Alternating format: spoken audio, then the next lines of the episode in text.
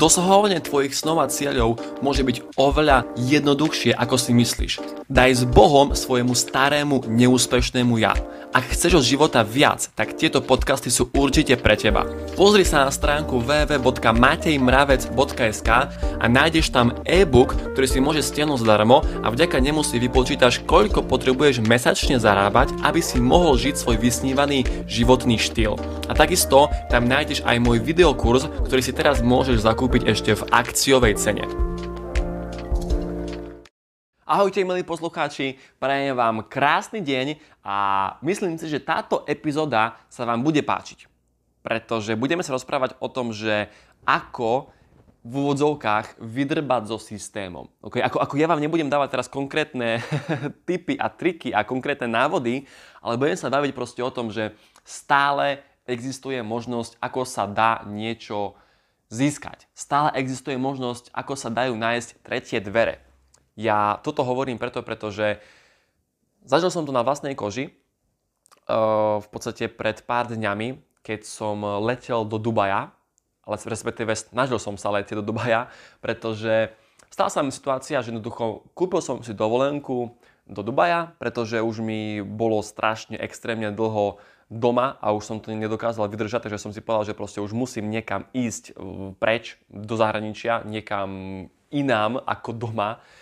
A som sa zbalil, hej, všetko som si pokupoval, letenky, ubytko, no a noc pred odletom som sa pozrel na pas a zistil som, že platnosť pasu mám 2,5 mesiaca.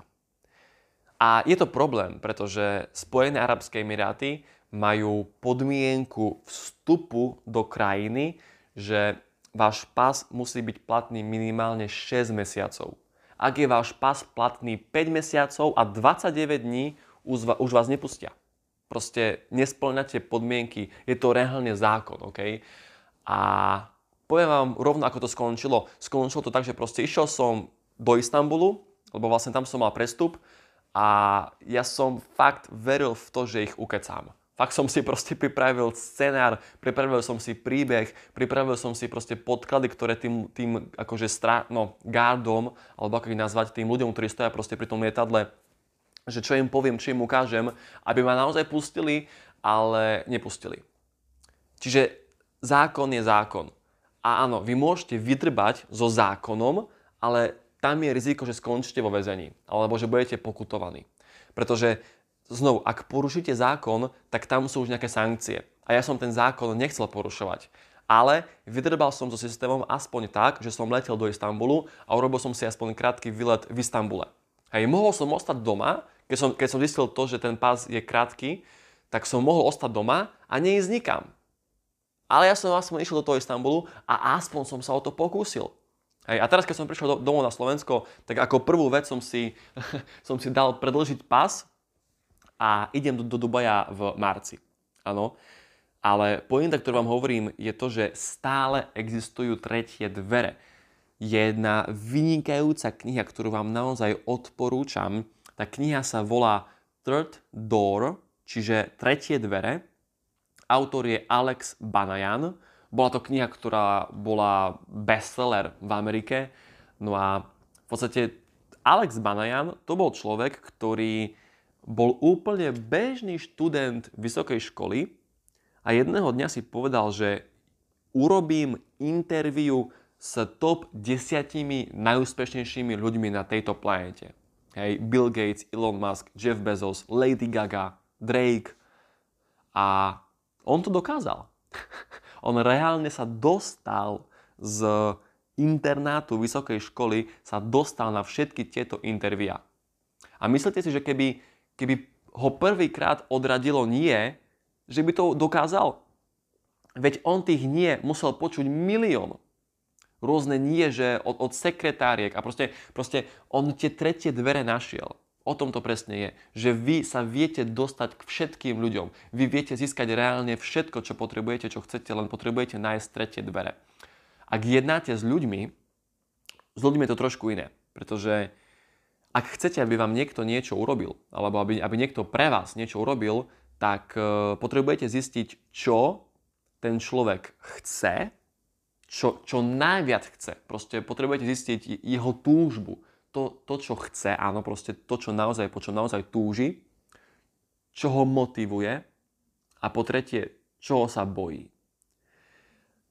Tú tretiu možnosť, to, že čoho sa človek bojí, to vám neodporúčam využívať, pretože karma vám to vráti potom, ale ak chcete vedieť dobre vychádzať s ľuďmi, alebo ak chcete proste získať to, čo chcete vy, tak zistite, čo ten váš človek alebo kolega, proti ktorému stojíte, čo ten človek chce, ponúknite mu to, že to môže získať, ale nech urobí to, čo chcete vy. To sú tretie dvere. Proste našli ste spôsob, ako to dosiahnuť. Ja neviem, stojíte na úrade, alebo ja neviem, proste vybavujete si hypotéku, lebo chcete nový dom a mm, v banke vám tú hypotéku nechcú schváliť proste. Hej? A vy máte dve možnosti. Buď sa vzdáte svojho sna, že budete mať krásny veľký dom s výhľadom na celé mesto, alebo nájdete tretie dvere, ako tú hypotéku získať.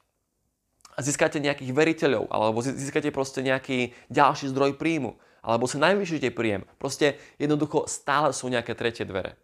Áno, je to iba otázka toho, že či buď chcete tú vec, alebo neviem, tú situáciu, alebo či to nechcete. A v podstate to je všetko. Pretože sú ľudia, ktorí dosiahli nemožné. Sú ľudia, ktorí sa dostali na interviu s Billom Gatesom a nemajú ani vysokú školu, nemajú proste nič.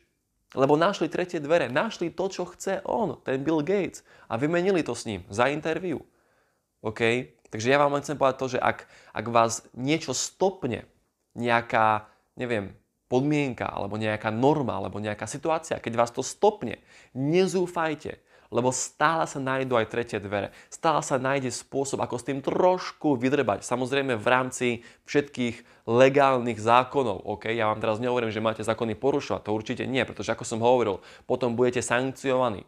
Ale sú medzery, sú výnimky, sú skulinky, ktoré viete nájsť a viete získať to, čo chcete. Takže, dámy a páni, Toľko k tejto epizóde.